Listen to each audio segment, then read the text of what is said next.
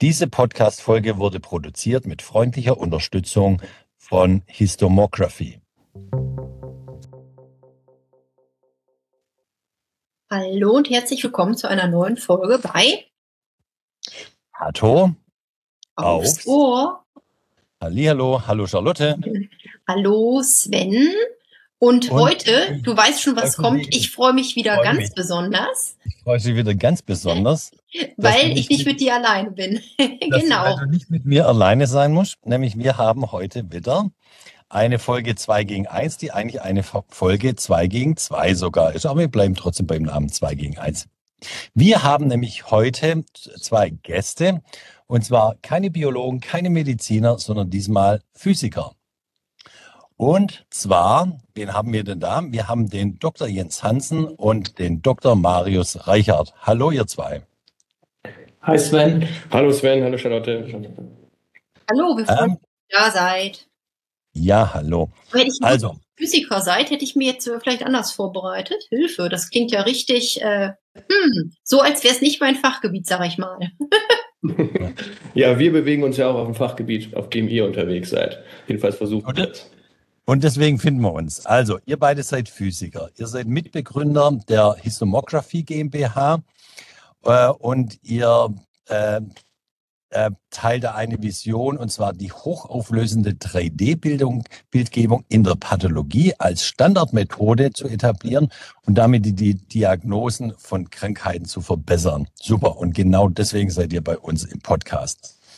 Ich darf euch noch kurz einzeln vorstellen. Jens, ähm, du bist im Bereich der quantitativen CT-Bildgebung in der Radiologie unterwegs und hast da promoviert. Du bist als Produktmanager, hast du die Aufgaben, die Produktentwicklung markt- und kundennah zu gewährleisten. Und Marius, Du hast im Bereich der Röntgenphasenkontrast-CT für Gewebeproben und Auswertung von Strukturparametern promoviert und implementierst die Algorithmen für eine optimale Bildqualität auf die automatisierte Auswertung der 3D-Daten. Das klingt total spannend. Habe ich irgendwas vergessen in der Vorstellung von euch beiden? Vielen Dank, das klingt super. Vielen Dank. Und dann würde ich gleich mit der ersten Frage auch mal starten, ihr zwei. Was ist und was macht Histomography? Ja, das ist äh, also unser Projekt, unser Unternehmen. Ähm, wenn wir mit Pathologen sprechen, dann wissen die häufig schon vom Namen genau, was wir eigentlich tun, ohne dass sie wissen, was wir tun. Wir sind, ja. Der Name setzt sich zusammen aus Histologie und Tomographie. Wir machen also tomografische Bilder von Gewebeproben. Und wir, wir, unser, unser Statement ist, dass wir die dritte Dimension in die Gewebeprobenuntersuchung bringen, indem wir eben die Standard Paraffin eingebetteten Gewebeproben, wie sie in der Histologie anfallen, in einem optimierten Gerät, das Gerät stellen wir her, einem Scan, das ist mhm. CT, und dann ähm, bekommen wir einen CT-Datensatz, einen 3D-Datensatz. Und da kann man die Gewebeprobe eben ansehen. Wichtig also, für uns in diesem Fall ist, dass ähm, wir das Gerät möglichst einfach machen wollen. Du hast gesagt, wir sind Physiker, äh, wir sprechen jetzt mit Pathologen, wir wollen diesen ganzen, äh, die ganze Physik, die dahinter steht, versuchen ähm, oder die lösen wir so einfach, dass es am Ende ein Einknopfgerät ist und ihr müsst nur noch durch die Bilder durchgucken und euch nicht mit der Technik dahinter beschäftigen. Das klingt total super. Nämlich Nummer eins, wir Mediziner sind, was Techniker anbelangt, immer einfache Leute. Das muss einfach für uns sein, sonst wenden wir es nicht an. Und dann auch Gratulation zu dem Namen, den ihr eurer äh, Firma gegeben habt, Histomography. Da kann man sich gleich direkt was vorstellen, indem man einfach die äh, Namensbestandteile zerlegt. Also super Name, da weiß man gleich, welches, was für eine Richtung des Produkts dahinter steckt. Mhm. Auch sehr cool. Ja, und, und wie äh, funktioniert das jetzt? Also wenn ich mir jetzt überlege, bei uns im Eingangslabor kommt von mir aus ein Stück Lunge an und da ist ein Tumor drin. Den würden wir jetzt praktisch durchlamillieren und sehen so ein bisschen, wie groß der ist und wie der wächst und so weiter. Dann machen wir ja sozusagen äh, Schnittpräparate daraus. Und was ich unter Mikroskop sehe, ist zweidimensional. Also ich sehe zum Beispiel das Lungengewebe und dann sehe ich dann, dass der Tumor kommt und so weiter. Mhm. Bei eurem Gerät fahren wir sozusagen durch die Lunge durch und ich sehe den Tumor von Anfang bis Ende, wie er auch wächst und so? Oder wie muss ich mir das vorstellen? Das kannst du dir vorstellen, wenn du den Block bekommst, bevor du den schneidest, könntest du den in unser Gerät reinstellen und dann kannst du einen hochaufgelösten CT-Scan vom ganzen äh, Block machen und dann musst du im Prinzip gar nicht mehr schneiden, um die groben Strukturen zu sehen. Und du kannst vorher, bevor du ihn quasi in gewisser Weise kaputt machst durchs Runterschneiden, ähm, einmal den Tumor im Ganzen im Block erkennen und dann ah. äh, konventionellen Histologie weitermachen. Wenn du dann interessante Strukturen erkennst, wie zum Beispiel, dass der Tumor ein bisschen tiefer sitzt oder äh, dass du eine Entzündung hast, die an einer ganz bestimmten Stelle ist, dann kannst du genau da gezielt schneiden und die histologischen Färbungen nachziehen. Aha, ah, das, das, heißt, der Block kommt bei euch in die Maschine und nicht das Organ an sich sozusagen? Das ist eine Idee, ja. Ähm, genau. Also wir bedienen uns an den Standard-Paraffin-Blöcken und die können wir im Ganzen scannen oder auch Teile von den Blöcken. Das kommt ein bisschen darauf an, welche Auflösung man braucht dafür. Da experimentieren wir noch. Wir müssen ein bisschen unterscheiden zwischen, das ist jetzt eine Anwendung in der Routine-Alltagsdiagnostik und das ist eine Anwendung in der Forschung. Wir konzentrieren uns mhm. aktuell auf die Forscher, Life Science Forscher, alle Arten von Gewebeproben, die in Paraffin eingebettet sind und unser Traum, unsere Vision, und daran arbeiten wir zusammen mit euch Pathologen. Wir sind also angewiesen darauf, dass wir jetzt auch ähm, in, diesen, in diesen Markt eintreten können und dann äh, Anwendungen, ganz spezifische Anwendungen, du hattest jetzt von Lungentumor gesprochen, ähm, zum Beispiel die Evidenz herausgefunden wird, dass das mit der 3D-Technologie, die wir anbieten, eben in irgendeiner Weise hilft. Ja. Also da, Jetzt muss ich sagen, wir haben ja in der Pathologie tatsächlich immer das äh, Problem, wir kriegen eine 3D-Gewebeprobe, dann betten wir das ein bei Biopsien irgendwie, ohne dass es orientiert ist. Und dann schneiden wir das einfach mal an, so, so wo wir denken oder die MTA denkt, jetzt hat sie den, das Gewebe einmal im maximalen Durchmesser erfasst und dann zieht sie das auf den Objektträger drauf und färbt das und gibt es uns Pathologen. Aber äh, die MTA weiß ja gar nicht, wo wirklich der, äh, das relevante Areal ist. Vielleicht ist das gleich ganz am Anfang und hat es weggehobelt oder ganz unten drin und hat es noch gar nicht erfasst. Das ist ja oft so, dass wir, nicht oft so, aber es kommt immer wieder vor, dass wir durch den äh, nicht kompletten Aufarbeitung von so einem Gewebeschnitt auch mal was Relevantes verpassen. Deswegen sage ich ja auch immer, wenn wir Pathologen Befunde machen, das ist immer der Minimalbefund. Es kann immer mehr sein. Ja.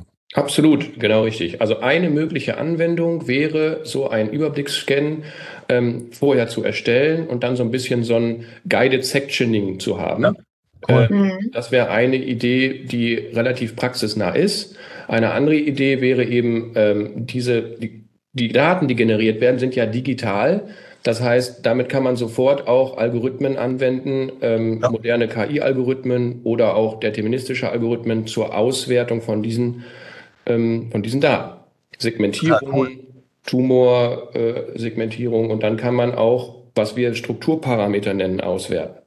Total cool, nämlich wir in der Pathologie, wir versuchen ja auch die Pathologie zu digitalisieren, da hatten wir ja auch schon mehrere Folgen dazu, aber das läuft immer noch über den analogen äh, Schnitt, der auf einen Glasobjektträger aufgezogen wurde und dann erst digitalisiert wird. Aber die Radiologie, aber der direkt äh, digital, äh, so wie bei der Digitalkamera, Handykamera oder sonstigen Kameras, wird ja auch kein Film mehr produziert, die haben äh, Diapositiv und das wird dann äh, entwickelt und, äh, und so weiter. Also das ist ja wirklich cool. Aber ich frage mich immer noch, ähm, ich kenne mich ja rudimentär auch noch ein bisschen aus mit Radiologie, auch CTs. Im CT Knochen oder harte, kalkharte Substanzen werden immer weiß dargestellt. Ähm, Luft wird, äh, Luft wird äh, schwarz dargestellt, Flüssigkeiten hell und Gewebe ist ja irgendwie überwiegend auch Flüssigkeit, Gewebe unterschiedlicher Dichte, kommt in irgendwelchen Grauschattierungen raus. Wie schafft ihr das aus diesem Gewebe, wo es ja relativ das ist ja doch dann irgendwie homogenisch, äh, da eine Struktur rauszuarbeiten, das stelle ich mir schwer vor. Äh, ja, ähm, da steckt letztendlich die, die Magie drin, die wir äh, euch nicht aufbürden wollen. Ähm, Äh, das ist ganz viel Mathematik. Wir machen, äh, wir nutzen nicht nur die Absorption äh, des Gewebes, sondern auch eine Phaseninformation, ein bisschen wie man das aus der Mikroskopie auch kennt, äh, mit dem Phasenfilter, den man einschieben kann. Mit Röntgen ist es nicht so einfach. Ähm, das kann man mathematisch machen. Damit wollen wir nicht diese, diese Folge füllen. Da könnten wir eine eigene Folge draus machen. Ähm, das ist der eine Punkt. Und der andere Punkt ist so ein Patient im klinischen CT, der sieht am Ende der Dosis und die möchte man möglichst gering halten. Bei den mhm. eingebetteten Proben ist es ein bisschen einfacher. Da kann man mhm. mit höherer Auflösung und mehr Dosis rangehen. Und darüber ähm, kommt man auch bei den, bei den Gewebeproben an eine Auflösung, wo ein normaler Mensch immer an klinisches CT und so ein Millimeter Auflösung denkt, kommen wir eher in die Richtung von 1, 2 Mikrometer. Mikro, ah, okay. Ja, das ist schon. So dünn, das ist ja abgefahren. Ja. ja das Und jetzt mal, ne, hm? jetzt mal eine ganz blöde Frage. Ähm, wenn man sich diese Bilder dann anguckt, sind die schwarz-weiß oder sind die in Farbe, wie wir unsere HE angucken? Also jetzt mal so eine ganz blöde Frage. Ja, wir starten genauso wie damals das Fernsehen. Das hat auch schwarz-weiß angefangen. Ja, also die Bilder, die entstehen, die sind erstmal äh, eben auf dem nativen Elektronendichte-Kontrast basierend. Das heißt, wir haben erstmal ein Graustufenbild. Und was man sieht, ist der Dichtekontrast. Und den kann man natürlich jetzt digital, kann man den natürlich färben. Aber das, was ihr in der Histologie funktionale ähm, Färbung nennt und habt, das können wir aktuell nicht. Ähm, sprich, die, ähm, ja, die, die Trennung zum Beispiel von Zellkernen und Gewebe in einer Standard H&E-Färbung möglich ist, visuell, die, äh, das wäre jetzt ein anderer Bildeindruck. Aber mhm. also ihr könnt, ihr könnt die Schwarz-Weiß-Bilder transformieren in, in Fehlfarben und könnt sozusagen so ein Fehlfarben-HE könntet ihr eigentlich reproduzieren. Genau, die Zellkerne absorbieren ein bisschen mehr als der Rest vom Gewebe, die sind ein bisschen dunkler. Man kann dann sich so Pseudo-Color-Maps erstellen und den Bildeindruck vermitteln. Wenn man einen Schritt weiter geht, kann man anfangen, sich Strukturen aufgrund von der Struktur raus zu segmentieren in drei Dimensionen und die virtuell als einzelne Blobs zum Beispiel im 3D-Volumen einzufärben. Ähm, so kann man nicht, nicht nur virtuelle Färbung, sondern wirklich Segmentierung von Strukturen, die relevant sind. Ob das jetzt ein Zellkern oder ein Tumor oder Lungengewebe gegenüber äh, einer Entzündung ist. Ähm, da sind wir am Suchen, welche Anwendungsfälle solche Segmentierung oder solche Analysen brauchen und wo ihr als Pathologen auch wirklich Fälle habt, die, die relevant sind, die euch interessieren, ähm, weil wir als Physiker ähm, können das technisch gegebenenfalls umsetzen, aber ob das wirklich einen Sinn hat, was wir da tun, äh, können, wir, können wir nicht beurteilen. Da sind wir auf euch angewiesen. Also, ihr, sprecht ja was mhm. ganz Wichtiges an. Ich bin ja auch ganz tief wissenschaftlich verankert und finde Wissenschaft auch super. Ich hatte immer den Vorteil, dass ich neben der Wissenschaft aber auch immer Arzt war und Krankversorgung gemacht habe und habe dann immer gewusst, was sind auch für die Krankenversorgung die wissenschaftlichen relevanten Fragestellungen. Ihr seid keine Ärzte, ihr wollt uns Ärzten, uns Pathologen aber helfen, seid promovierte Physiker. Ähm, und was braucht ihr denn sonst noch irgendwie von uns aus der Community, um eine Relevanz herauszuarbeiten für das, was an dem ihr arbeitet? Ja, wertvollsten seid ihr, wenn ihr ähm, euch das mal anseht, also zum Beispiel auf der Website, äh, die wir bereitstellen und einfach mal durch so einen Datensatz durchscrollt. Schau mal, wie, wie, wie, heißt, wie, wie heißt denn die Website? Das ist äh, histomography.com. Okay. Und äh, da findet ihr ein Video und auch ein bisschen Material zum Runterladen. Ähm, und da könnt ihr auch mit uns in Kontakt treten. Ähm, und dann können wir einfach mal diskutieren, wie es in eurer Fragestellung ganz spezifisch, Sven, du machst sehr viel mit Prostata, Charlotte macht sehr viel mit Lunge. Ähm, einfach, was sind ganz spezifische Fragestellungen, wo dreidimensionale strukturelle Informationen hilfreich sein könnten. Wandstärkenanalysen, Fasernorientierung. Es gibt auch schon einzelne Studien, die mit dieser Technologie veröffentlicht wurden. Da wurde zum Beispiel die, die Kollagenfaserausrichtung im Pankreastumor untersucht oder die Verästelung von Gefäßen im Covid-19-Gewebe, Lunge oder Herz. Ähm, ah, das, habt ihr mit, das habt ihr mit Professor Dr. Danny Jonik gemacht. Korrekt. Das ist einer von denen, die da, die da sehr drauf abfahren und mit ja, denen da zusammenarbeiten. Das war bombastisch. Ich habe mal einen Vortrag von ihm gesehen, wo er auch Bilder von euch dann gezeigt hat. Das war irre.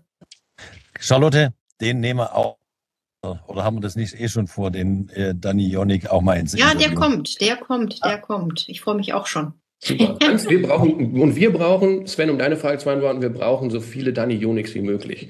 Leute, die darauf Lust haben, ähm, Spaß haben an neuer Technologie, ähm, da Studien anleiern, 30, 40 Proben reichen ja manchmal schon, um eine anekdotische Version zu haben.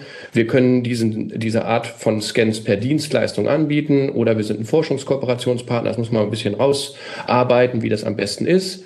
Und für Forscher, die am Ende des Tages noch mehr Durchsatz haben als einzelne Studien pro Jahr, da äh, entwickeln wir gerade das Laborgerät. Das kann man dann 2025, so ist der Plan, bei uns auch kaufen. Und dann könnt ihr im Labor selber scannen.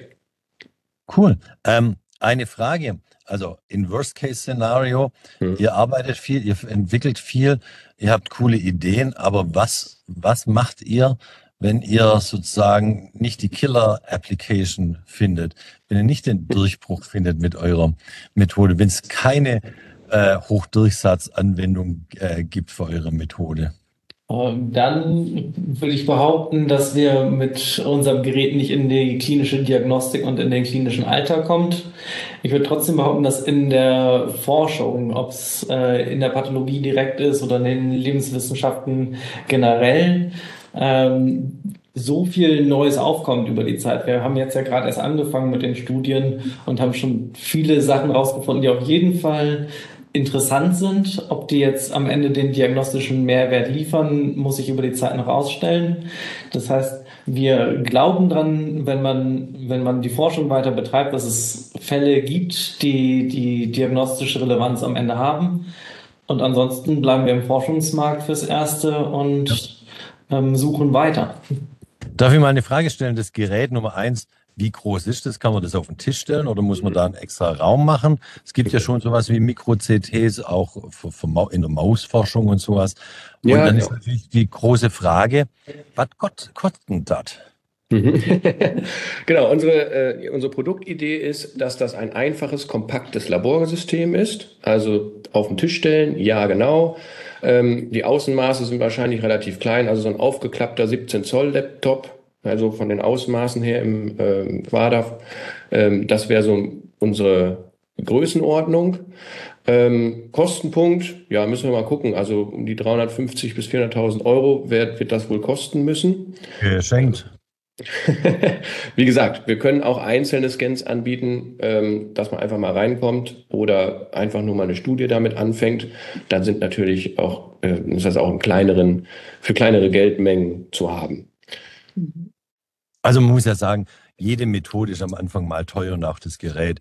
Die Next Generation Sequencing Geräte, die waren am Anfang auch horrend teuer. Jeder Sequencing Lauf hat, was er sich am Anfang irgendwie äh, mit einer geringen Auflösung irgendwie Zehntausende von Euro gekostet irgendwie.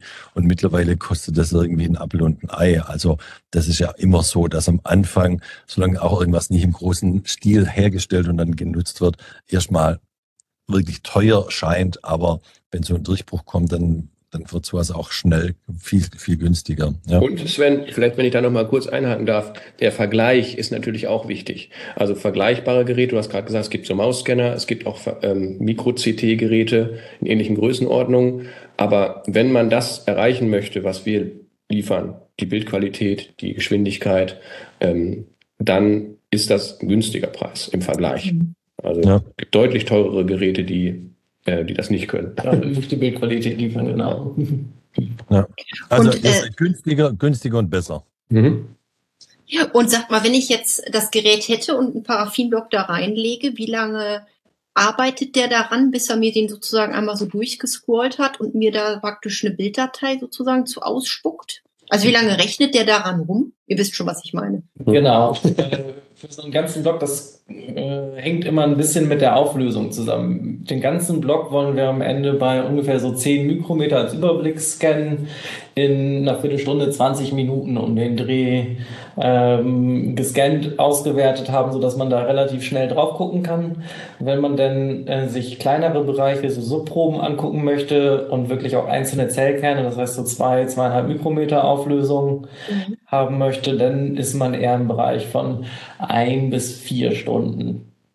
Das soll auch mhm. niemand demotivieren, nämlich, also seitdem ich in der Pathologie arbeite, hat man schon angefangen mit diesen äh, Slide-Scanners, um die digitale Pathologie voranzutreiben. Da hat irgendwie auch bei schlechter Auflösung so ein Scan einfach mal eine Stunde gedauert, wo dann jeder gesagt hat, ah, das geht ja viel zu langsam für die, die äh, für die Routinepathologie. Äh, da bräuchte man, was weiß ich, wie viel Scanner irgendwie, um das abzuleisten, die ganzen Slides.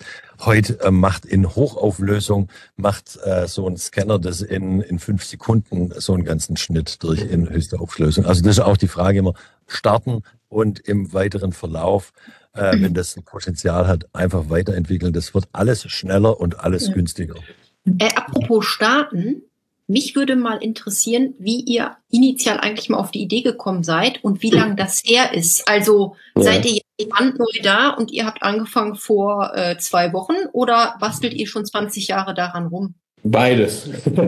Ach so. Nein, also die Ursprungsidee war bis vor zwölf Jahren hier entstanden am Institut für Röntgenphysik. Da hat der Matthias damals promoviert und hat so ein Gerät aufgebaut, Röntgenphasenkontrast. Schau mal ganz kurz, an welchem, wo, wo seid ihr, in welcher Stadt in, seid ihr? Ah, Institut für Röntgenphysik in Göttingen sind wir aktuell mit dem Exist Forschungstransfer und da haben wir auch ausgegründet. Das heißt, wir befinden uns gerade in diesem Transfer von der Uni ins Unternehmen.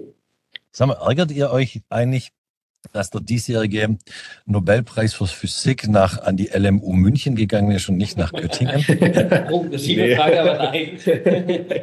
nein. das tun wir nicht. Am besten ist es, dass es immer nach Deutschland gekommen ist. Das ist schon mal ganz Oder überhaupt, ja, ja. Also wir, wir Forscher denken ja nicht in Grenzen. genau. Nochmal zurück auf äh, Charlottes Frage. Vor zwölf Jahren gab es das erste Mal so ein System und da wollte Matthias das schon auf den Markt bringen, hatte aber keine Anwendung. Und währenddessen, der Professor Tim Saldit, der auch bei uns im Gründerteam ist, hat hier im Institut immer sehr viel in Richtung Biologie und ähm, so weiter geforscht. Unter anderem Marius, der vor äh, zwei, drei Jahren die, seine Doktorarbeit fertig gemacht hat ähm, und das an histologischen Proben untersucht hat. Und das kam sehr gut an. Das war unter anderem mit Dani Jonik und den Lungenproben. Und Eine Frage, wenn ihr schon in Göttingen sitzt, da gibt es ja eine renommierte Pathologie ja. mit einem gern gesehenen äh, Gast auch oh. hier in unserem Podcast, den äh, Professor Philipp Ströbel. Habt, seid ihr auch mit dem im Kontakt? Mit dem sind wir in Kontakt. Wir haben schon äh, mit ihm gesprochen, mit seiner Arbeitsgruppe, mit ihm selber. Er hat auch schon Proben zur Verfügung gestellt. Wir haben die auch schon diskutiert. Da sind wir noch weiter im, im Austausch und versuchen da mal irgendwie ja auch, auch Dinge rauszufinden, die auch mit, dem, auch mit dem lieben Felix Bremmer mal zusammengearbeitet? Dem stehen wir gerade im Kontakt. Da warten wir auf die Proben. ja. Der ja bei uns in der Szene der Hodenfelix heißt, weil er der Experte für Hodentumoren ist. Haben wir auch schon gescannt, aber von, nur von Mäusen bisher, noch nicht von, äh, von anderen Proben, ja. Das wird bestimmt noch kommen.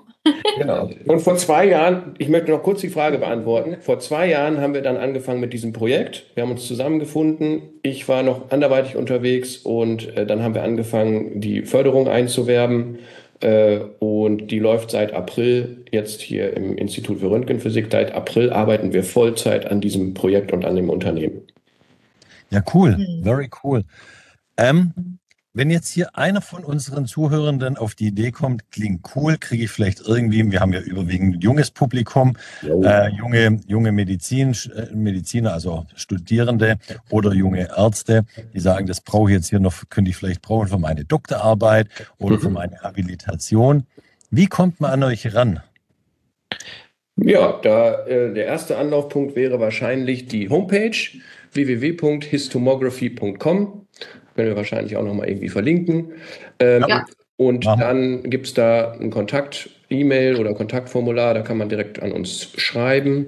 Es geht auch über LinkedIn, da sind wir mittlerweile auch präsent, äh, wenn da jemand ja. unterwegs ist. Sind auch wir beide äh, präsent und sonst schreibt uns einfach eine Mail. Sonst auch die äh, marius at histomography.com oder jens at histomography.com. Ja, den direkt. Ist man direkt äh, bei uns.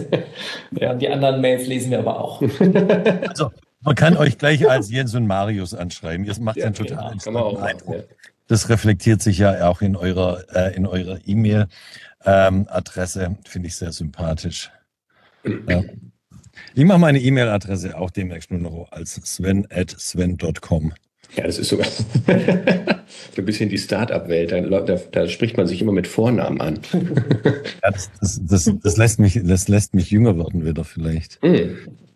Charlotte. Und sag mal, Ja, ja, seid ihr jetzt eigentlich praktisch schon eine eigene Firma? Du sagtest eben, mhm. ihr gliedert sozusagen gerade aus Universität in Firma. Ist das schon über die Wupper oder seid ihr da sozusagen gerade noch im Gang? Ja, wir das sind gegründet. Ist, ist seit letzten, äh, genau. Ja, wir sind, wir sind gegründet.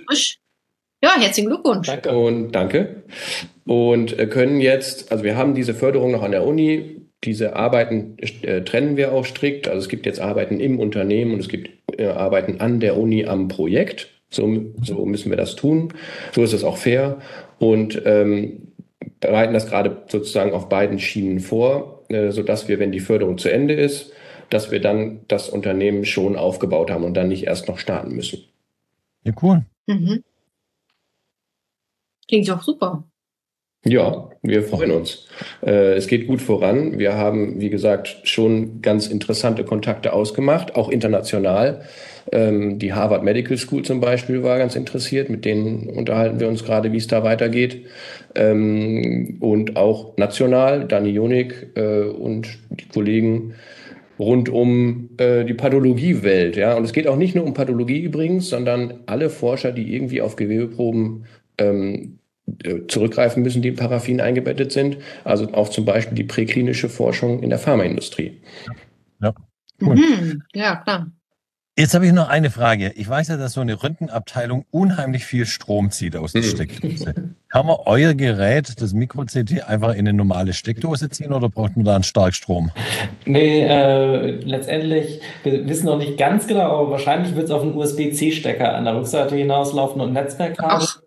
Und äh, dann war's das. Also da braucht man keine besonderen äh, Vorkehrungen, auch was Röntgenschutz und Co. angeht. Das ist einfach so ein kleiner Kasten, den kann man sich äh, im Notfall als Vollschutzgerät auch auf den Schreibtisch stellen und dann äh, an die Steckdose äh, neben dem Rechner reinstecken. Kann ich es auch zur Not von meinem von meiner Powerbank.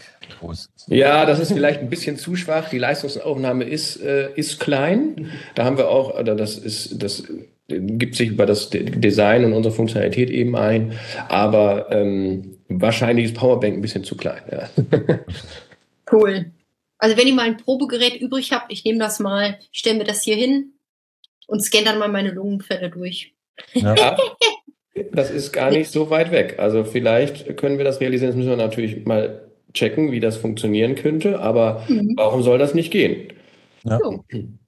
Marius Jens, ich fand es super spannend, von euch äh, hier Einblicke zu erfahren. Ja. Wir haben uns ja noch vor gar nicht so langer Zeit erst kennengelernt auf dem ähm, äh, letzten Pato-Kongress in Leipzig war das, genau. Mhm. Haben wir uns in der Raucherecke getroffen und sind ins Gespräch gekommen. Ja, jetzt doch nicht mal. Rauchst du eigentlich noch? Ach. Sven, Sven hört jede Woche neu auf. Ja, ja elendiges Thema. Und äh, da haben wir uns ja mal so ein bisschen grob ausgetauscht, aber jetzt habe ich heute echt nochmal richtig viel erfahren. Vielen Dank für euch. Habt ihr noch irgendwie eine Message, die ihr rüberbringen wollt? Worte für die Ewigkeit. Worte für die Ewigkeit. Ja, wir, wir würden uns freuen, wenn die dritte Dimension in die Pathologie einzieht. Und wir wollen das zusammen mit euch machen. Also ihr habt jetzt die Chance, hier auf den Zug mit aufzusteigen. Wir haben irgendwie Großes vor und ja. freuen, euch, freuen uns auf eure Unterstützung und Mitarbeit. Genau, kommt gerne auf uns zu, schreibt uns an, äh, wenn ihr Ideen habt. Äh, wir sind da zu allen Schandtaten bereit. Ähm, wir suchen nach coolen, spannenden Anwendungen und äh, sind, glaube ich, auf einem ganz guten Weg. Macht Spaß. Supi. Supi. Das klingt auch so und ihr seht auch sehr zufrieden aus. Wunderbar. Dann würde ich sagen, Charlotte, hast du noch Fragen an die beiden? Nutze jetzt Nee, meine ja. letzte Frage wäre auch gewesen, wollt ihr noch unbedingt was loswerden? Aber da bist du mir zuvor gekommen. Entschuldigung. Ja, macht nichts, ich kenne es ja schon. Dann würde ich sagen, lieber Jens, lieber Marius, herzlichen Dank für das, dass ihr am Podcast wart. Wir wünschen euch ganz viel Glück mit der, eurer Firma. Äh, ich finde es eine spannende Technologie. Ich kann euch nicht versprechen, dass ihr in die Routine-Diagnostik Einzug gewinnt, aber ich glaube, wir mit der Forschung ähm, kommen wir hier ganz gut weiter und die Forschung ist immer die Grundlage für die äh, angewandte Medizin von morgen. Ja. Vielen Dank euch. Vielen Dank für die Einladung und auf jeden Fall eine super Idee. Ja. Tschüss zusammen. Ciao. Ja. Und vielen Dank fürs Vorbeischauen und Quatschen. Bis bald. Tschüss.